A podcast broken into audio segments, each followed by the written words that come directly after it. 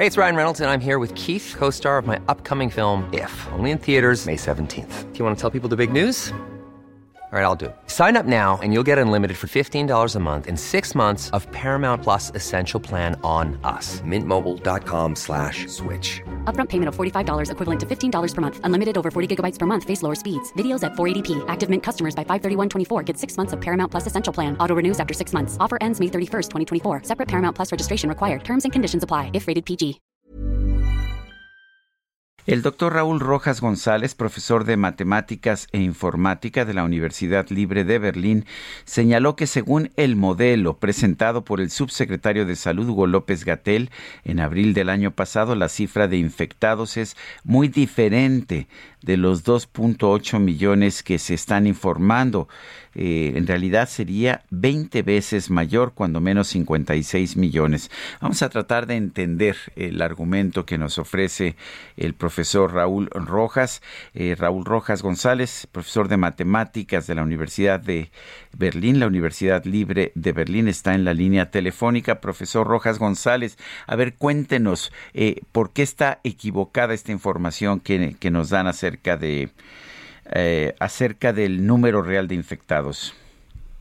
Buenos días. Eh, lo que sucede en México es que eh, cuando se cuentan a los infectados y también los decesos por COVID, solo ingresan a la estadística oficial si se les realizó una prueba.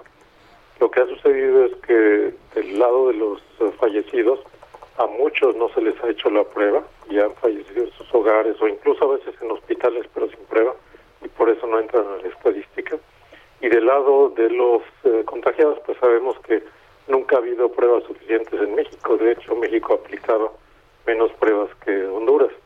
Entonces, de acuerdo a los datos, los últimos datos que ha proporcionado el INEGI de exceso de mortalidad en México, es decir, comparando lo que las personas que se han muerto en el último año, digamos de junio de este año a junio del año pasado, con lo que se podría esperar en un año normal. Durante la epidemia tenemos ya 501 mil personas que han muerto de más por encima de lo esperado y estas personas pues naturalmente solo pudieron haber muerto por COVID y eso es 2.3 veces más que los datos oficiales de fallecidos por el COVID.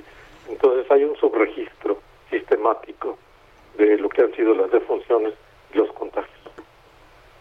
Eh, profesor, lo que se está utilizando entonces es un modelo que le acomoda al gobierno, que no nos deja saber realmente el número de personas eh, que están siendo afectadas.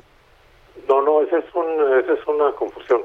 Eh, al principio de la epidemia, en abril del año pasado, estaban utilizando un modelo. López Gatel presentó un modelo en la mañanera y ahí pronosticó que la epidemia iba a tener un pico de contagios de 5.000 contagios el 8 de mayo y que ya para julio de 2020 la epidemia prácticamente iba a haber desaparecido, algo que ningún país en el mundo hacía. Eh, a medida que fueron creciendo los contagios y los decesos, el mismo gobierno, el mismo López Gatel se dio cuenta de que el modelo no funcionaba y lo empezaron a abandonar por ahí de julio del año pasado. Entonces ya a partir de julio, agosto del año pasado, ya simplemente se daban las, eh, los datos que recababan de acuerdo a los, a los criterios que establecieron, pero abandonaron el modelo. Entonces el modelo solo se utilizó al principio y ese modelo eh, estimaba que en total en México durante toda la epidemia iba a haber 6.000 decesos en total. Para, eso nos da una idea de lo mal que estaba ese modelo cuando se empezó a utilizar. Cuando estamos hablando entonces que el número de infectados real es mucho más alto, ¿también significaría que estamos más avanzados en el camino de obtener una inmunidad de rebaño? Eh, en parte sí, porque como se han, eh, eh, bueno, se puede, se puede calcular de esta manera. Han muerto, de acuerdo a la última estadística de exceso de de decesos han muerto más de un medio millón de personas en México. Yo calculo que son 550 mil a estas alturas.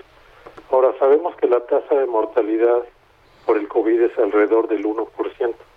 Es decir, de 100 personas que se contagian, una persona puede morir. Entonces, para tener más de medio millón de muertos en México, se tienen que haber contagiado 55 millones, del orden de 50 55 millones de personas. Esas personas tienen inmunidad, pero solamente durante seis meses se calcula. Entonces es una especie como de prevacunación y de hecho en Europa a las personas que se han contagiado por COVID no se le aplican dos vacunas, se le aplica una sola vacuna, porque la, el contagio mismo cuenta como si fuera la primera vacunación y ya se les aplica la segunda vacuna para que consoliden los anticuerpos. Entonces en México se han hecho cálculos, eh, el doctor Andreu Comas de la Universidad de San Luis Potosí ha hecho cálculos considerando a los contagiados y a los vacunados y entonces él calcula que ya algo así como 70% de los mexicanos tienen anticuerpos contra el COVID, pero todavía queda el 30% que está expuesto y que además está contagiando porque las cifras de contagios siguen subiendo y además sabemos hoy que la variante Delta del COVID, que es muy agresiva, eh, puede afectar a 30% de los vacunados. Se está viendo ahora en Estados Unidos que en hospitales donde los médicos ya habían recibido sus dos vacunas de Pfizer o de otras, eh, pues están, se están contagiando. Entonces, eh, eh, tenemos un gran número ya, un, gran porcentaje de población con anticuerpos, pero no basta todavía para la inmunidad de rebaño, así que hay que cuidarse y además los datos de este tercer pico muestran que estamos llegando ya al número de contagios que se tuvo a fines del año pasado y a principios de este año. Sé que la situación sigue siendo muy seria, a pesar de que muchos mexicanos ya tienen anticuerpos. Pues yo quiero agradecerle, profesor Raúl Rojas González, maestro de matemáticas e informática de la Universidad Libre de Berlín, en Alemania, el haber conversado con nosotros esta mañana. Hasta luego, muy pues buenos días.